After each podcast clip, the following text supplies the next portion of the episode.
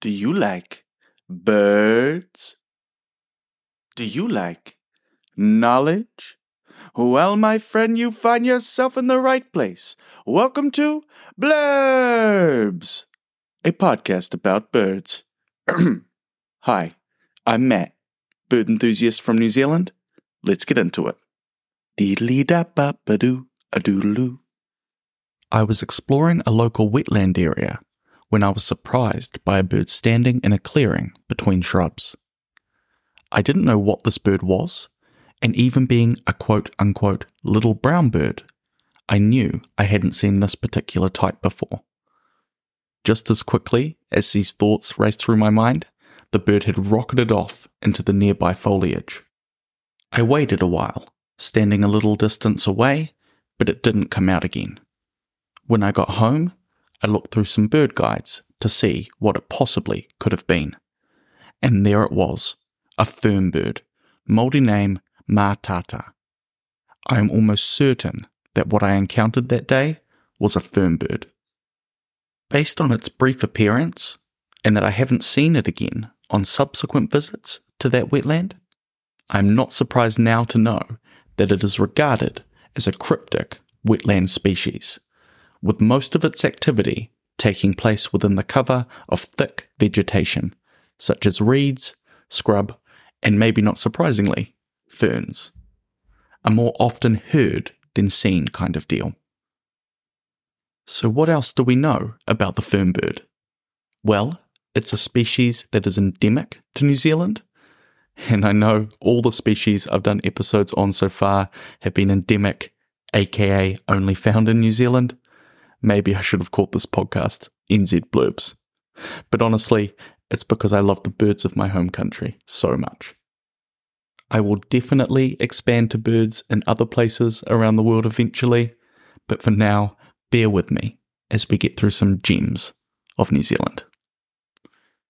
Fernbirds are generally golden brown in colour, with black streaks on the upper parts, and a white front with black spotting. Measuring in at about 15 to 18 centimeters long. They are insectivores who primarily forage on the ground, with pelvis and hind limbs specialized for moving vegetation and litter. They are weak flyers, generally only fluttering for a few meters at a time, staying close to vegetation. A flight of more than 100 meters would be extremely difficult for most fernbirds. Adult males and females alongside juveniles all look alike, but they are distinguished from other little brown birds by a tail as long as their body. This tail is comprised of 10 rectrices, aka tail feathers. The feathers often become frayed over a fernbird's life, giving a spiky appearance. The length of the tail is actually the best way to determine a fernbird's age after fledging. Newly fledged fernbirds have short squared tails that lengthen as they get older. It is also possible, however, for a recently molted adult fernbird to temporarily have a similarly short tail. The main contact call between male and female pairs is described as eutic, which is often given with the male calling the ewe and the female calling back with the tick. When this behavior occurs in birds, it is called duetting. In this case, more specifically, antiphonal duetting, due to the alternating parts for the male and female. There are five subspecies the North Island, South Island, Stewart Island, Codfish Island, and Snares Island fernbirds. There was also a Chatham Island fernbird, but this went extinct around 1900. The Chatham Island fernbird was actually recognized as a distinct species. It had unique features compared to the other fernbirds, having white, unspotted underparts, being larger, particularly in relation to the pelvis and hind limbs, but having smaller wings. A paper I read detailed how the first Chatham Island fernbird was collected by Europeans in 1868 with a quote, well aimed stone. You gotta be impressed with that aim, but man, That poor fernbird. So, subspecies versus species. What's the deal here? Well, I direct you to the Science of Birds podcast episode titled, What is a Species Really? Because there is no simple answer. Some points are still contentious within the scientific community. However, for today, we will say that species are distinct populations that cannot interbreed, whereas subspecies, although usually geographically isolated populations, i.e., stuck on different islands, could potentially breed if put together. So we're saying that although it wouldn't happen naturally in the wild, a North Island fernbird could breed with a Codfish Island fernbird, for instance. But if a Chatham Island fernbird was still around today, it wouldn't be able to breed with anything other than another Chatham Island fernbird. Although from the same common ancestor, the Chatham Island fernbird had evolved far enough apart that it was thought to have reached the level of a full species. Fernbirds are highly territorial, but are generally shy and secretive in nature. However, the Snares Island subspecies has been reported as indifferent to close observation, being able to be followed at distances of less than 5 metres. This difference in behaviour may be due to the lack of mammalian predators on Snares Island, so a cautious disposition may not have developed as it has in other subspecies who do have to contend with such predators. This is just my speculation, however. Later, we will have a short portion of this podcast dedicated to the Snares Island fernbird because there are some other interesting tidbits that I want to fill you guys in on. Conservation wise, the fernbird is classified as declining. They were once abundant in wetlands and scrublands, but have declined due to habitat loss as a result of land clearance and wetland drainage for agricultural purposes. They still have a widespread, but unfortunately patchy, distribution. So fernbirds are typically thought of as wetland creatures that make their homes in palustrine wetlands. These are your typical inland areas like a swamp. Riverine wetlands, these are connected to a channel of water like a river. And lacustrine wetlands, those connected to lakes. This is definitely true for our mainland North and South Island species. However, fernbirds on Snares Island, where there is a lack of mammalian predators, actually inhabit forested areas. A high water to land ratio is associated with fewer mammalian predators, and the water also allows an efficient means of disposing of waste. Yes, bird poo so as not to attract predators via smell. Thus, the difference in habitat type between species of fernbird seems to be related to the degree of need for protection against predators. Certainly, mammalian predators are an issue for fernbirds, as they are with so many New Zealand bird species. There have been documented extinctions of fernbird populations on islands off the coast of Stewart Island as a result of rats and cats. When predators are successfully eradicated from islands, such as rats on Codfish Island, the number of fernbirds increase.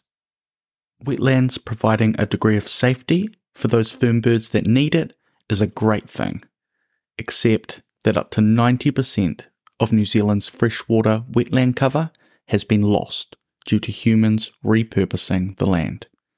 This is at the staggeringly high 98% loss in some regions. Research shows that fernbird numbers are significantly higher in areas of wetter vegetation where there is a low and dense understory of plants.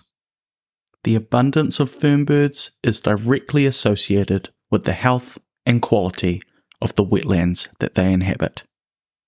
Finally, an additional habitat requirement is the presence of slightly elevated sites, such as shrubs, that rise above the surrounding vegetation. We'll talk about why this is in the next section, all about breeding. Both parents are involved in nest building, incubating the eggs, and caring for their young. Because these roles are shared more or less equally, it places a similar amount of risk on both males and females in regards to predation. In species where one sex does most of the incubating, for instance, this gender is more likely to be killed by predation as they are sitting ducks or sitting fern birds for a longer period of time. Fern birds being at equal predation risk is better for the survival of the overall population as it maintains a balance in regards to the potential number of breeding pairs. If females were preferentially wiped out, then there would be a lot of males that couldn't pair up and breed each season. This may be an important factor contributing to the fernbird's survival despite the challenges that it must face. They produce your typical cup shaped nest that is nestled among vegetation, typically a metre or less off the ground. In addition to things like reeds and grasses, they also line the nests with the feathers of whatever other birds are present in their environment. Nests can become damp in rainy conditions and put the eggs or chicks at risk of chilling to death when the parents are absent. This feather lining provides extra insulation and more waterproofing to reduce this risk. Snares Island fernbirds have also been shown to make some other modifications. In some circumstances, they build up a higher wall on one side of the nest that provides protection from prevailing winds. They can also craft woven ring shaped bases to build their nests upon when the surrounding environment is unstable or if improved drainage is needed, such as in boggy areas. In these nests, fernbirds lay a median of three clutches per year, consisting of three to four eggs. These eggs are mauve pink and flecked with mauve brown to purple brown flecks. A cool thing here is that these flecks get paler with each subsequent egg, so if you found a nest, you'd be able to know the order in which they were laid. Adult fernbirds use an elevated shrub as a signpost located within 1 to 4 metres of the nest and will enter and exit this area by landing or taking off from that point.